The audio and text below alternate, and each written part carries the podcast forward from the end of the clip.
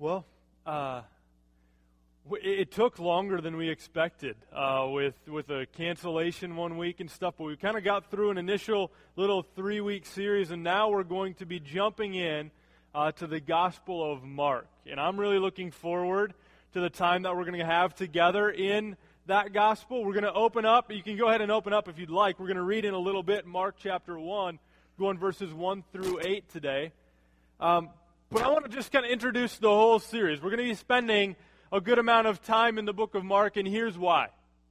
We're going to do it because Jesus is not unpopular in the culture that we live in. A lot of, you know, like, we talk about kind of like the, the, the decrease in our nation um, in, in religious practice for sure, and even acknowledgement of who God is. But it doesn't mean Jesus is unpopular. He still gets talked about and referred to a lot. Unfortunately, a lot of times as his name is used in vain. But I put some pictures, I put some pictures on a slide just so you can see a little bit of some of the images that you see of Jesus in our culture. This is kind of like this image of Jesus um, that, for whatever reason, some people really started to get into, and they, they'll even make bobbleheads and t shirts and all sorts of things like that now. And it's called Buddy Jesus, where he's kind of doing this like thumbs up you're okay. I like you. Whatever you're into, I like you. And that's some of the image that a lot of people in our culture have of who Jesus is. Uh, there was a craze probably two, three years ago now um, where a lot of people wore these Jesus is my homeboy t shirts. Everybody was wearing them. Rock stars were wearing them. Ashton Kutcher was wearing one. I mean, just anybody would get these t shirts. People who did not know or worship Jesus, as far as I know, would get these t shirts because it was kind of hip. And Jesus was this kind of like, for some reason, this cultural icon, even among people who don't really know him or worship him. You can uh, get Jesus inked into your skin.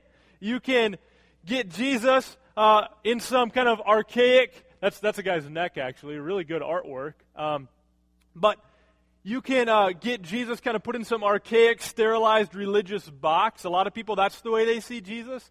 You talk about Jesus, and the picture that they're getting is something like that.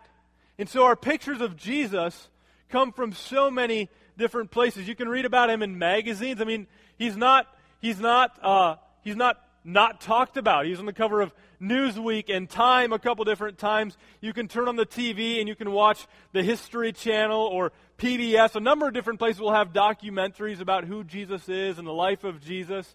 And so, in our culture where we hear so much, we need to know where do we go? Where do we go to hear about who Jesus really is? Because if you, if you rely on t shirts, TV, and Time magazine, you're probably not going to get a very good picture, a very accurate picture of who Jesus is. You can even go to a lot of churches now and hear an image of who Jesus is that is not accurate. And we don't want to be a church like that. A lot of churches will kind of give uh, this impression of Jesus that he is not so much the, the righteous judge who is seated on a throne, raised from the dead, but they kind of have this picture of Jesus where he just holds little baby lambs and little kids, and that's kind of it. And he just says really nice things, and he's always calm and peaceful, which sometimes Jesus does bring peace, and sometimes he brings judgment. One pastor, maybe going a little overboard in, in trying to make a point, said this um, There's a strong drift toward the hard theological left. There's some emergent types, talking about other churches, who want to recast Jesus as a limp wrist hippie in a dress with a lot of product in his hair who drank decaf coffee and made pithy Zen statements about life while shopping for the perfect pair of shoes. But in the book of Revelation, Jesus seems more like a prize fighter with a tattoo down his leg, a sword in his hand, and the commitment to make someone bleed. That's a guy that I can worship. It's hard for me to worship the, hip, the hippie diaper halo Christ because I cannot worship a guy that I can beat up. I fear some are becoming more cultural than Christian, and without a big Jesus who has authority and hates sin as revealed in the Bible, we will have less and less Christians and more and more confused, spiritually self righteous blogger critics of Christianity. Okay? And that's pretty harsh, and maybe a little bit he's making probably a good point. That if we don't get at our foundation, at the core, who Jesus is correct, that messes up a lot of things for us, not just here and now, but for eternity.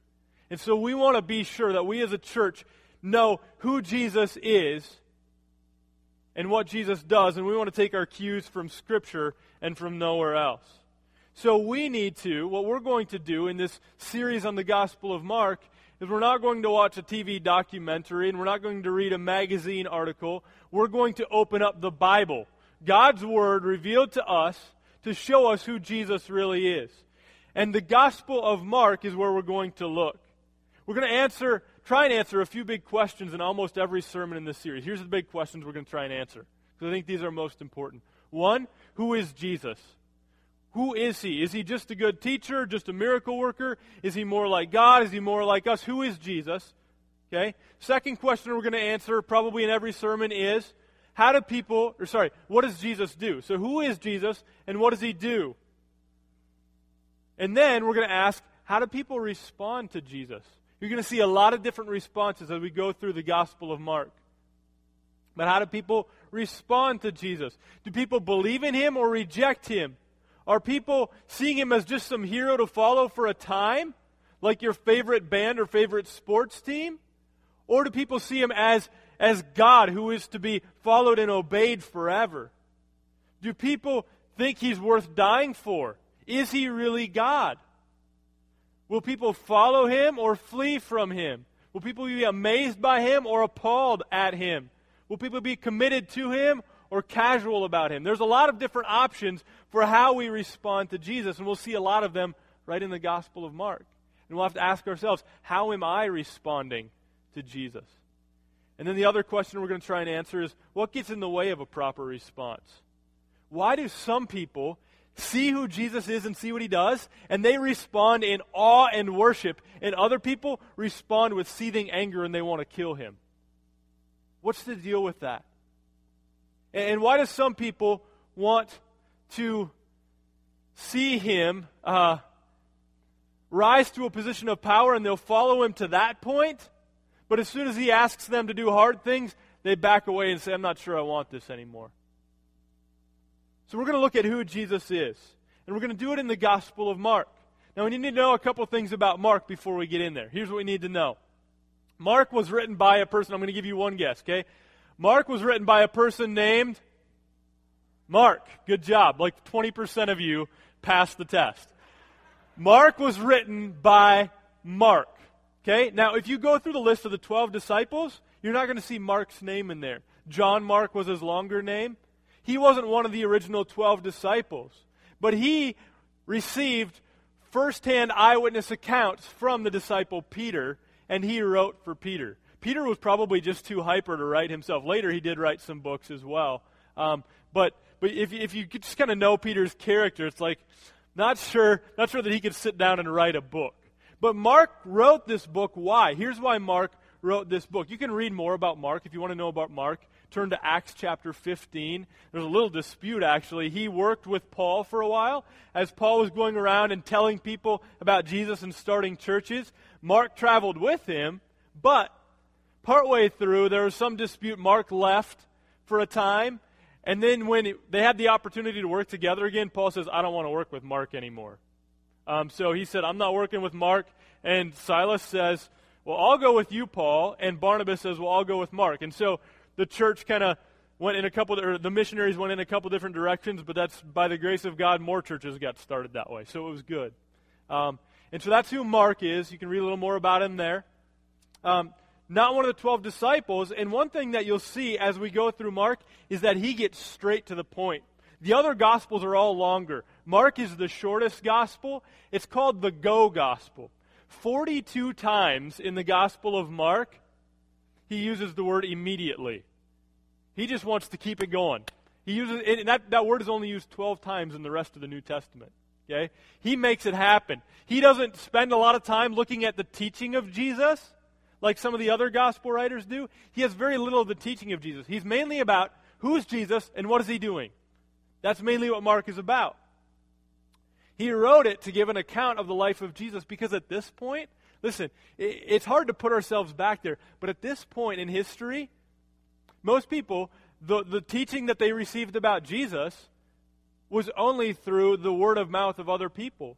And some of the first eyewitnesses were starting to get older, and so the Holy Spirit inspired Paul or Mark to write this gospel so that people could have a written account so that years and generations later, 2,000 years later, we could hear the truth about who Jesus was.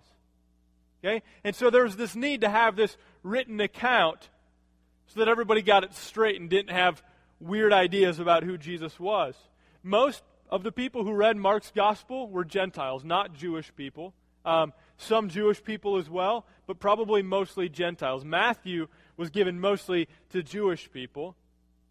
Those who heard it, more than likely, you can read conservative scholars. So, not like, I mean, you can read scholars that say whatever you want, basically.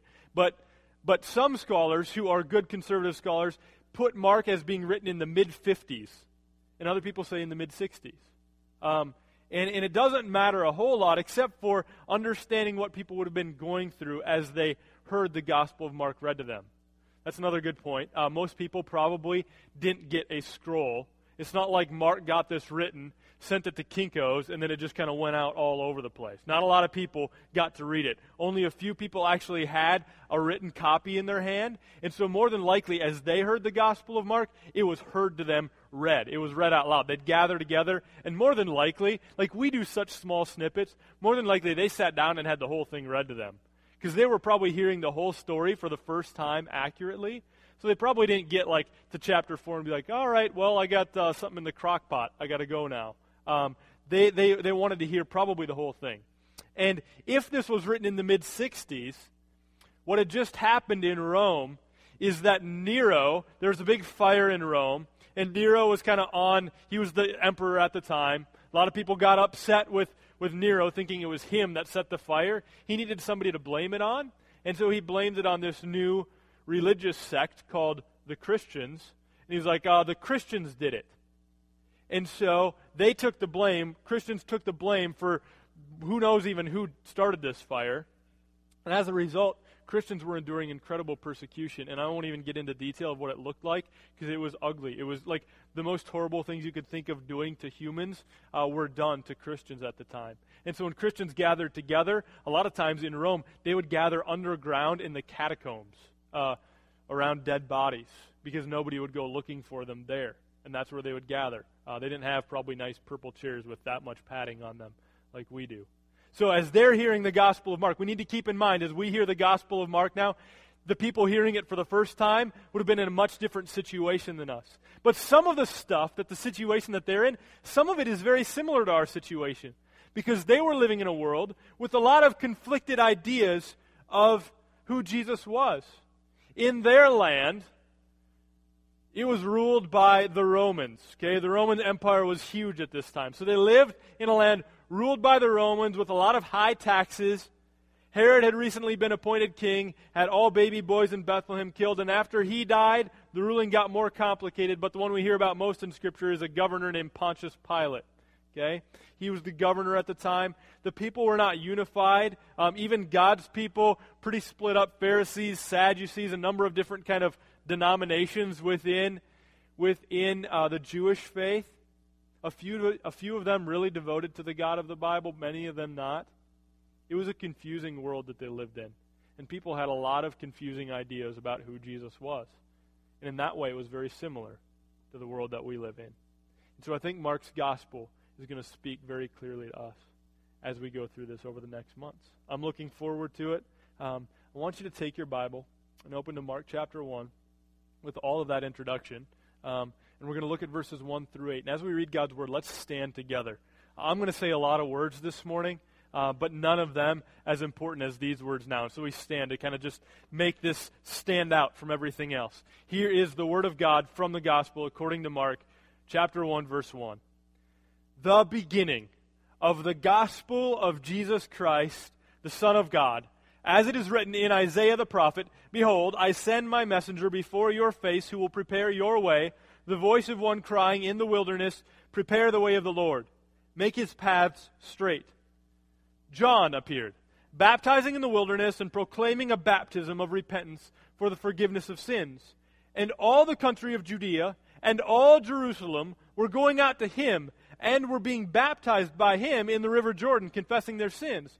Now John was clothed with camel's hair, and he wore a leather belt around his waist, and he ate locusts and wild honey. And he preached, saying, After me comes he who is mightier than the strap of whose sandals I am not worthy to stoop down and untie. I have baptized you with water, but he will baptize you with the Holy Spirit. You can be seated. You know, you read some books, some books you read, it takes you a long time to get to the point. I'm I'm, I'm kind of dumb when it comes to reading books. Like I'll like I'll read like a, a mystery kind of thing, and you get to that point in the book where it's like you're supposed to get it, and I'm usually not there quite yet. That'll happen when Kirsten and I watch movies together. Um, she'll be like she'll get it, and I'll just kind of like I'm still waiting to get it. Like, are you going to just explain it a little more clearly? Mark doesn't do that with his gospel. If you want to know what the gospel of Mark is, you don't have to get to chapter 14 before you figure it out. It's in verse 1. Look at verse 1. The beginning of the gospel of Jesus Christ, the Son of God.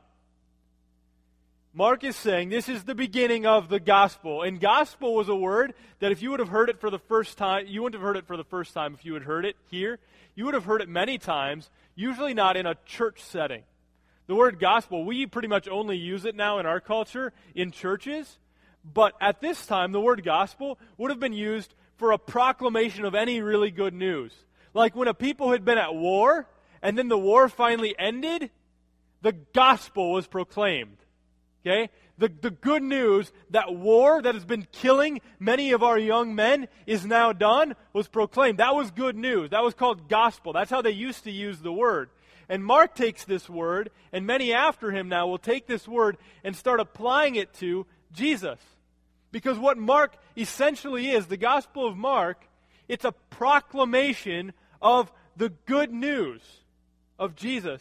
It's the announcement that everything else was leading up to.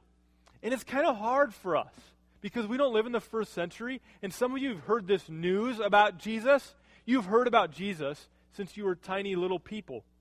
And as you've grown, you've heard more and more about Jesus. And you've heard about Jesus a lot. But for many of these people, this is an announcement that was new. And it was extremely good news to them.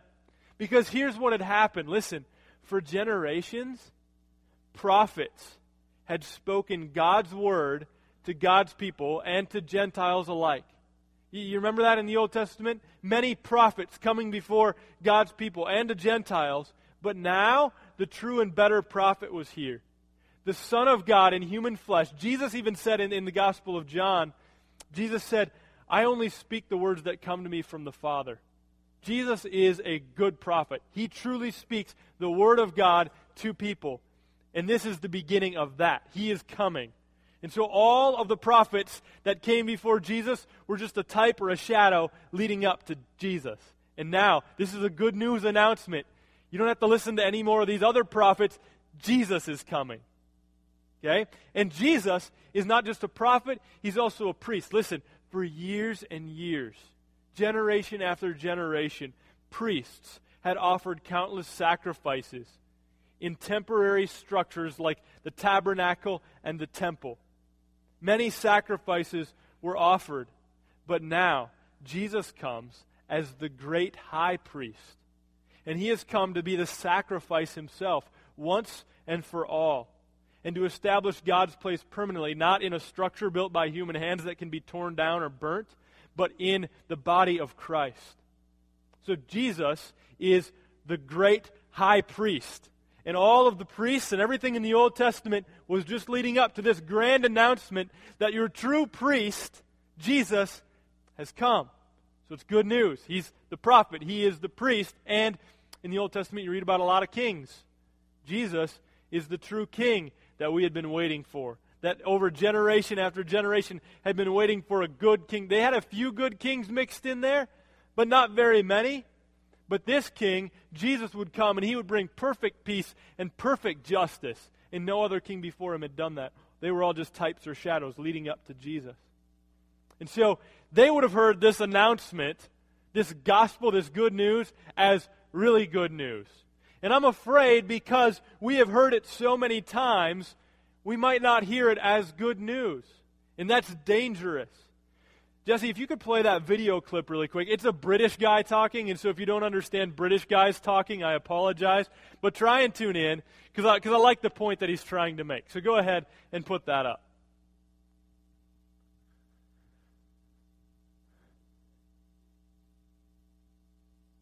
And it would be so easy to miss.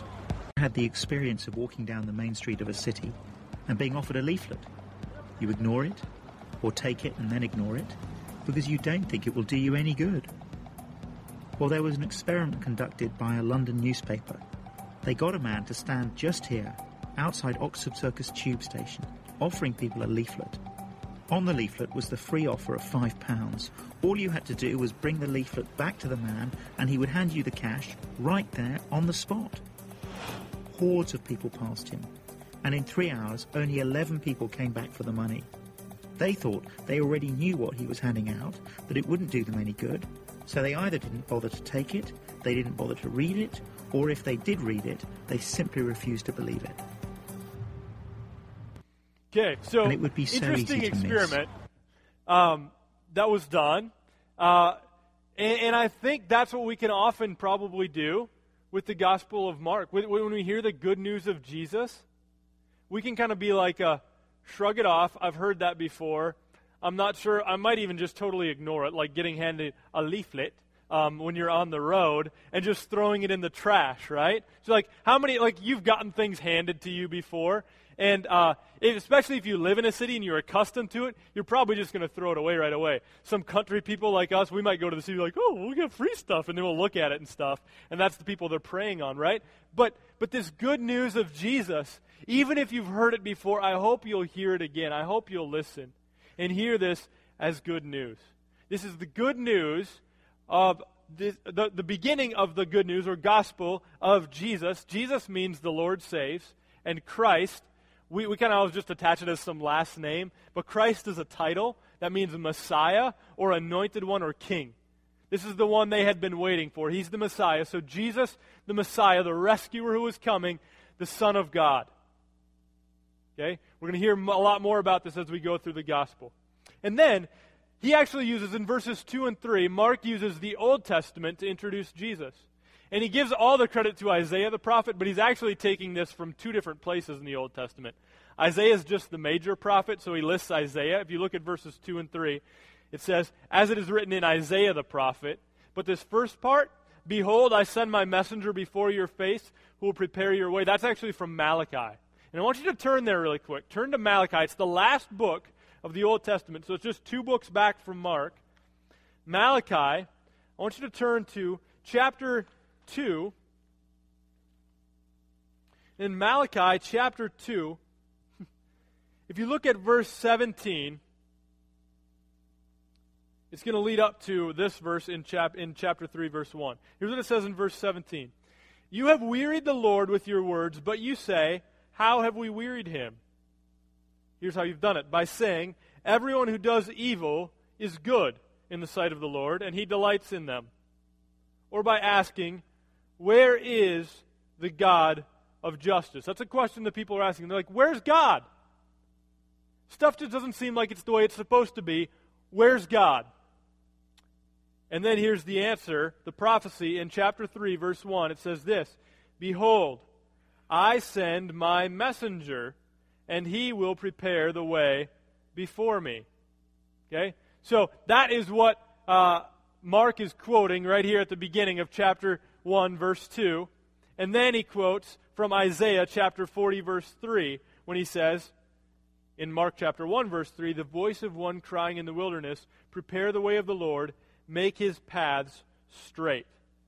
Here's what Mark is doing he's saying, Hey, this was prophesied long ago. You guys have been waiting for this, right? And now the time is here.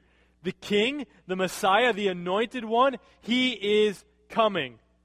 Because he says, Behold, prepare the way of the Lord. That's, that's the word for God that's used there. He's saying that this Jesus that is coming is God. That's a bold proclamation right away at the beginning of the book. Okay? And so he's saying, get, it's kind of like he's saying, roll out the red carpet. Let's, let's get the security team assembled because Jesus is coming. This is not a little announcement. This is a big announcement. I worked uh, at a hotel in Orange City, Iowa, while I was in uh, college called the Dutch Colony Inn. Um, everybody's Dutch in Orange City. Everybody. Um, and, uh, and I worked at this hotel, and uh, interestingly, uh, while I was working there, while I was employed there, but not on the day that I was working, um, George W. Bush was campaigning uh, the first time around, 2000. Um, and uh, he came to do a little campaign speech in Orange City, and he was going to stay at the Dutch Colony Inn. Well, that's exciting because I worked there. Now, do you think that George W. Bush walked up to the front desk and said, uh, I got a reservation, uh, Bush, George W? No, he didn't. There was a messenger that came and prepared the way for him. Days before he even came, some people, I don't know if they get the Secret Service while they're campaigning, but some important people came into the hotel reserved rooms on either side of him and below him, uh, and the one that he was going to stay in, and made sure all of the security stuff was tight, so, so secure that me, the college student, couldn't even work um, when he came. They had to have like the owner working at that time. Um, but as they got ready for George W. Bush to come, they rolled out the red carpet. They had a lot of stuff to do to prepare the way for him to come, to even do something as simple as sleep at a hotel. Okay? Um, because when important people come, important things are done ahead of time to prepare the way for them. And that's what John the Baptist is doing here. He is in a not very important person himself, but he is preparing the way for somebody who is infinitely important. And so we need to know how he does that. That's what we're going to look at uh, as we finish this up. Now, you might recall when I came here and candidated back in October, I preached on John chapter 1 uh, and John the Baptist. Uh, and so some of this stuff we're going to go over a little quicker because we just went over it about three months ago um, together. Um, but we went through John's account, and Mark's account is a little different.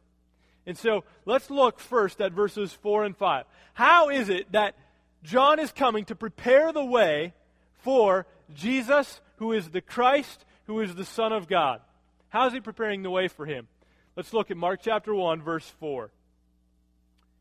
John appeared, baptizing in the wilderness and proclaiming a baptism of repentance for the forgiveness of sins.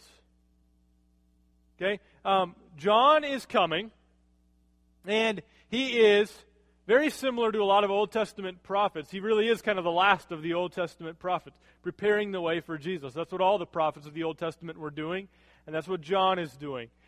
And here we're going to find out how he goes about doing that. He's doing two things in verse 4 at least. He's preaching something and he's doing something. Here's what he's preaching he's preaching repentance. Okay? The other gospels make that even a little more clear. They say he was preaching a message, and here's his message Repent, for the kingdom of heaven is at hand. That was a simple message. I told you uh, when I candidated that you would probably take me on the spot if I said that's how short my sermons were, right? Repent, kingdom of heaven is at hand. Sermon over. See you guys later. See you next week. That was his message. It was very similar. Went over and over again. He said uh, not very seeker sensitive things to people. When the, when the Pharisees came to him, remember what he said to them? He saw them coming he said, Hi, welcome to our church. Take a welcome folder, fill out a card. We'd be happy to have you back. Um, Instead, he says to them, You brood of vipers. That's how he welcomes them. Hi, brood of snakes. Good to have you here. Um, that's what he says, okay? His message is a message of repentance. So he's preaching repentance, which means turning away from sin, and he's doing something. He's baptizing people. Baptizing, he was dipping them, their whole body, into the Jordan River and then taking them back out. And all that was, was a visible or outward sign of the message that he was proclaiming, and that's that you need to be cleaned up. You're dirty. Jewish people probably would have looked at this and thought at first, like, you know what, I'm not going to do that. That baptizing stuff, that's for Gentiles. That's for the dirty Gentiles. If they want to kind of come in and be a part of us a little bit, they need to get baptized first. I, I'm pretty clean. I've been following the laws, okay? I'm fine. That's for Gentiles. That's what they would have been thinking as John was preaching this. But you notice um, in verse 5, we'll, we'll look at this in a second, where they're coming from. They're coming from Jerusalem, assuming there's a lot of Jewish people that are coming out and being baptized. So he's preaching to church people, right? He's telling church people, people that thought that they were religious enough, that they were good enough, that they were doing all the right things. He's preaching to them and telling them, repent. Okay? Their main problem, they got a lot of problems. Listen, they got a lot of problems. Um, bondage to Rome is a problem, but it's not their main problem. High taxes, problem, not their main problem. The feeling like our nation just ain't what it used to be, problem, but not their main problem. What's their main problem? According to John, how's he preparing them for the coming of the Messiah? He's telling them to repent for the forgiveness of sins. Their main problem, my main problem, your main problem, is sin. And that's how we get ready for the Messiah to come. We'll see throughout this book that the understanding of, the, of the, what the Messiah was coming for needed a lot of correction. A lot of people didn't really get why Jesus had to come. And you know what? I think that's true in our world today. That a lot of people don't really get what Jesus is all about. They think Jesus came to teach some nice things and te- teach people how to live at peace with each other. That's not why Jesus came ultimately. I think Jesus came and he, he worked miracles. He came to start a religion. Jesus didn't come for any of that. The reason Jesus came was because of your sin and my sin. That's why he came. And so the best way to prepare for the coming of Jesus, John the Baptist sees, is in telling people that they're sinners. And that's hard to do. That's why we don't do it very often or often enough in our evangelism, but we need to hear it. Um, we've been having some issues at our rental house. Uh, we have had the sewer back up multiple times. Uh, the drain in our basement just kind of and bubbles up, and it's gross. Um, and uh, we don't have to use our basement except for to do laundry. And so every once in a while, there's this lake uh, standing in front of the washer and dryer, so Kirsten can't get to that, and we can't use it because it's not draining properly. And so a couple times, the Roto Rooter guy came out, and he poked around in there, and he's like, "All right." And then two days later, it would happen again. And so he came again, and he did it again. Um, but we came to find out that what we really needed was not somebody to poke around at stuff a little bit we needed an entirely new sewer line. So they came and they dug up the yard, put in a new sewer line, and even that didn't work, so they had to dig out even further. I think that's the way it is with our sin. That a lot of times what we like to do and what other people might like to do is they might like to poke around that a little bit. Like try and manage it, right? Like, I got this sin issue, but I'm working on it. Um, you know, like you'll talk to people who aren't believers and they're like, well, I know I'm not doing everything right, but you know, I mean, everybody's a sinner, right? Like everybody's got little drainage backup stuff going on, right? And, and, it's in their basement and it's not a big deal.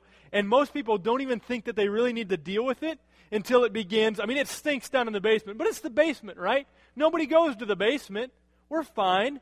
I, got, I just got a little sin issue, and it's fine. It's in my basement. Nobody knows about it. But pretty soon, if you don't do anything about it, it starts to back up, and then pretty soon it's going to be in your carpet on the main floor, and then you got to do something about it. Right? And that's the way you often treat sin. But here, Mark's, er, Mark is just showing how John is very upfront with the people. He's like, hey, you guys got a problem. And you know what it is? It's sin. You need a new sewer line. You don't need to poke around with the roto rooter guy a little bit. You need a whole new sewer line to come in.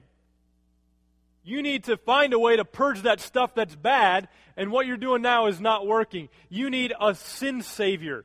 You don't need somebody. Here's, here's another thing that happens with our evangelism. I, I really challenged us last week to be bold in proclaiming the gospel to other people. Some people, as we proclaim the gospel, we, we start with like a, you know, God loves you and has a wonderful plan for your life. And, and that's true. But what that does is it causes people to say, okay, I've been making a lot of plans for myself. They're not all working out. I'll try this God having a wonderful plan thing for a while. And as soon as that doesn't work out, they're like, well, that one didn't work either. And then they walk away. But if, when we share the gospel, we are clear in sharing about with people that the reason they need Jesus is not because they need a divine plan changer. They need a divine sin taker. That's what they need. That the problem that they can't do anything about is their sin. That's the problem I can't do anything about. I can't manage it well enough. I can't, I can't get rid of it. I deserve the punishment for it. And so we need to be clear with people about their sin, and we need to be sure that we're clear about our own sin as well. So, verse 5. He's all about sin. That's always preparing people for Jesus coming. He's talking to them about their sin. And in verse 5, it says, And all the country of Judea and all Jerusalem were going out to him and were being baptized by him in the river Jordan, confessing their sins. People are coming to hear this guy preach. They are flocking to him. Some estimates, as they kind of look at uh, just historical records, some estimate that during his time, John the Baptist preached to 300,000 people over his lifetime. That's a lot of people. People were flocking to hear this guy preach. And it's not like really kind, nice, like he doesn't have video clips and he doesn't have like a nice haircut and skinny jeans. Um, and he's not like like that's not how he does pastoring work. The way John the Baptist prepares people for Jesus is he wears goofy stuff and yells at them a lot. Um, that's that's that's what Pastor John the Baptist is like. Okay, but he's preparing people for Jesus, and they're flocking. And you notice all sorts of people are coming. He's not the big city church, and everybody's coming to the big city church. He's just out by the river, and all the people from this are coming out to the river. People from Jerusalem and Judea, the whole country. You got city people, you got country people, you got Jewish people, you got Gentile people. All sorts of people converging to hear this guy yell at them about their sin. Interesting. Okay? Lots of people coming. And we need to know this um, that Jesus isn't just for other people. Okay? We need to come. We need this. And a lot of the Jewish people in Jerusalem knew that they needed this, and so they came.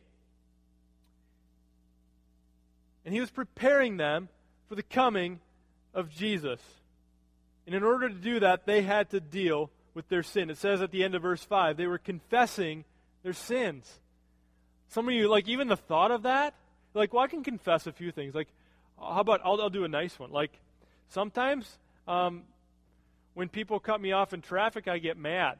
Like, we confess sin like that because it doesn't hurt that bad. But we all have sin that goes a lot deeper.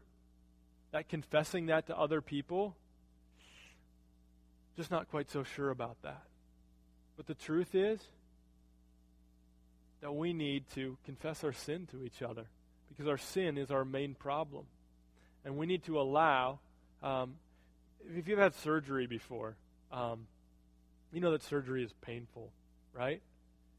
But the reason you have surgery is because something needs to be fixed. You don't have surgery for no reason. Something needs to be fixed. So right now, there's maybe like this low level pain, you know? Like, I should probably get it checked out. And then you're going to have surgery, and then there's going to be a lot of pain for a period of time. But the idea is that after that, then the pain is gone, right?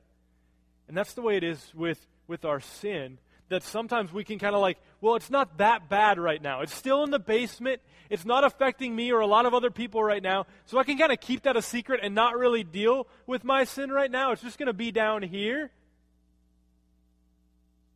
But as that continues over time, we need to recognize that it's just going to get worse.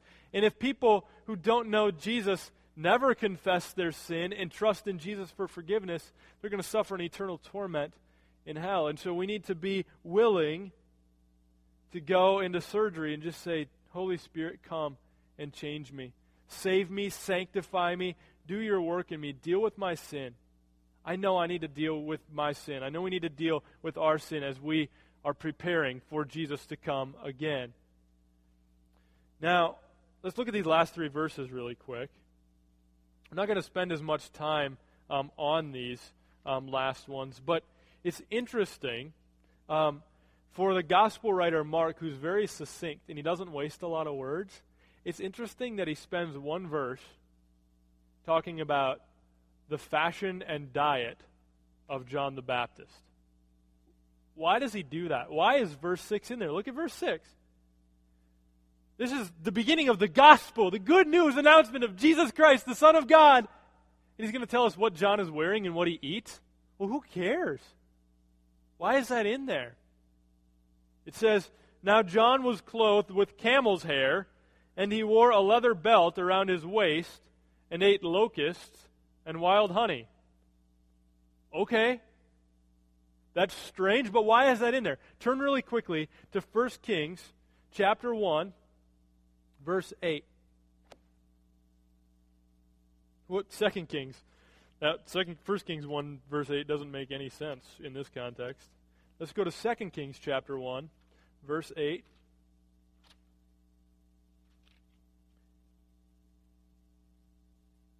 This is about uh, Elijah. And in, in Malachi, it also says that before the Lord comes, there's going to be Elijah the prophet who comes. John the Baptist is like Elijah the prophet. And so this is the way that he dresses and the way that he eats are a way that points to him being the one preparing the way for the Messiah. Okay? So that's why it happens. Look at 2 Kings chapter 1 verse 8. Here's what it says. They answered, they answered him, this is about Elijah, he wore a garment of hair with a belt of leather around his waist, and he said, It is Elijah the Tishbite. Okay? He's getting his fashion design from Elijah the prophet because he is the new Elijah preparing the way for Jesus, the one who had been prophesied to come. Not only was Jesus prophesied, but John the Baptist was prophesied in the Old Testament that one who would come who was like Elijah, who would come and prepare the way for the Lord. That's who John was. Coming to prepare the way for the Lord. Verse 7 then. Verse 7 says this And he preached, saying, After me comes he who is mightier than I, the strap of whose sandals I am not worthy to stoop down and untie. John knows his identity. We talked about this when I came in October. John's got a pretty good idea of who he is compared to Jesus. Do you have a pretty good idea of who you are compared to Jesus? John's idea is this I'm not even worthy to be his slave. That's what slaves did. They, they stooped down and they untied their master's sandals. He says, I'm not even worthy to get down on my knees by this one. Right now, John is Mr. Popular. People are flocking from the city and from the country to hear this man preach. But this man, he knows what is true. He says, Thanks for coming. But you know what?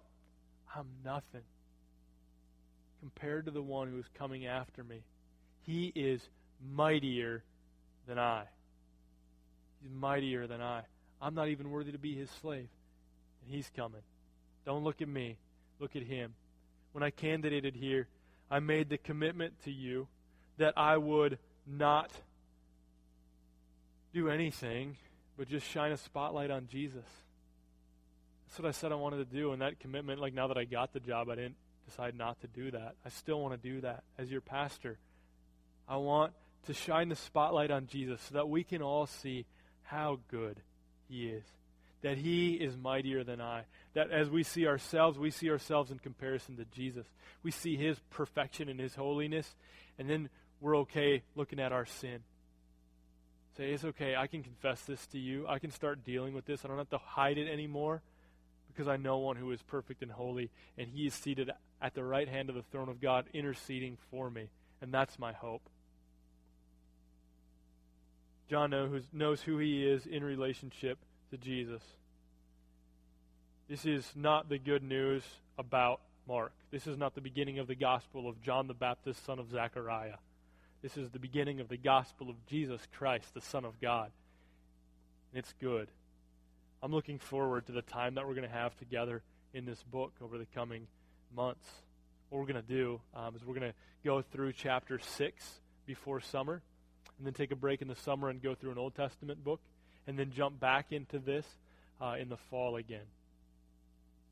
I want to look at verse 8 before we're done. It's the last verse we're looking at today. It says, I have baptized you with water, but he will baptize you with the Holy Spirit. See, John says, here's the deal, everybody. What I'm doing, I'm getting you wet. Like you came, you were dry, now you're wet. That's about all I'm doing. Okay? I'm doing something very external. I'm baptizing you with water. That's all I can do as a man. That's all. It's an external kind of thing, but it's pointing to something much greater that is going to happen internally. And for all of us who have trusted in Christ as Savior, something that has happened internally. Right? That is, that the one who is coming, Jesus, will baptize you with the Holy Spirit. He's going to do something deep inside that affects the very core of who you are. He's not just going to do something external. He doesn't just want you to change the way you look to other people on the outside. He doesn't want to do something external. He wants to do something deep and internal. And that's what Jesus is coming for. So John is just preparing us. Now the rest of the book is really all about Jesus. Mark said this is the beginning, just the beginning of the gospel, the good news, the announcement of Jesus, who is the Messiah, the Son of God. And he used this guy, John the Baptist, who wore camel's hair and ate honey and locusts, to prepare these people and us for the coming of Jesus. And I am looking forward to this. This is the good news, and I hope you come back and week after week you just long with me to hear the story of Jesus with some fresh ears. This is a story about Jesus. It's about who he is and about what Jesus has done. And we need to ask ourselves how are we going to respond to Jesus? Are we going to be awe filled, worshiping, obedient disciples? We're calling this series the Jesus we follow because it is mainly about Jesus, but it's also about us following. Mark is also this, this book about discipleship. Talks a lot about Jesus and following him. So we're going to learn a lot about discipleship. We're a church that we say that we're about disciple. And if we want to know what discipleship looks like, I think we need to look to the Gospel of Mark where Jesus is making disciples and see how he did that and how those disciples go about making disciples so that we can truly be a church that is all about the glory of God in the gospel of Jesus Christ, making disciples of all nations and baptizing them in the name of the Father, the Son, and the Holy Spirit, knowing and trusting in the good news that Jesus is always with us.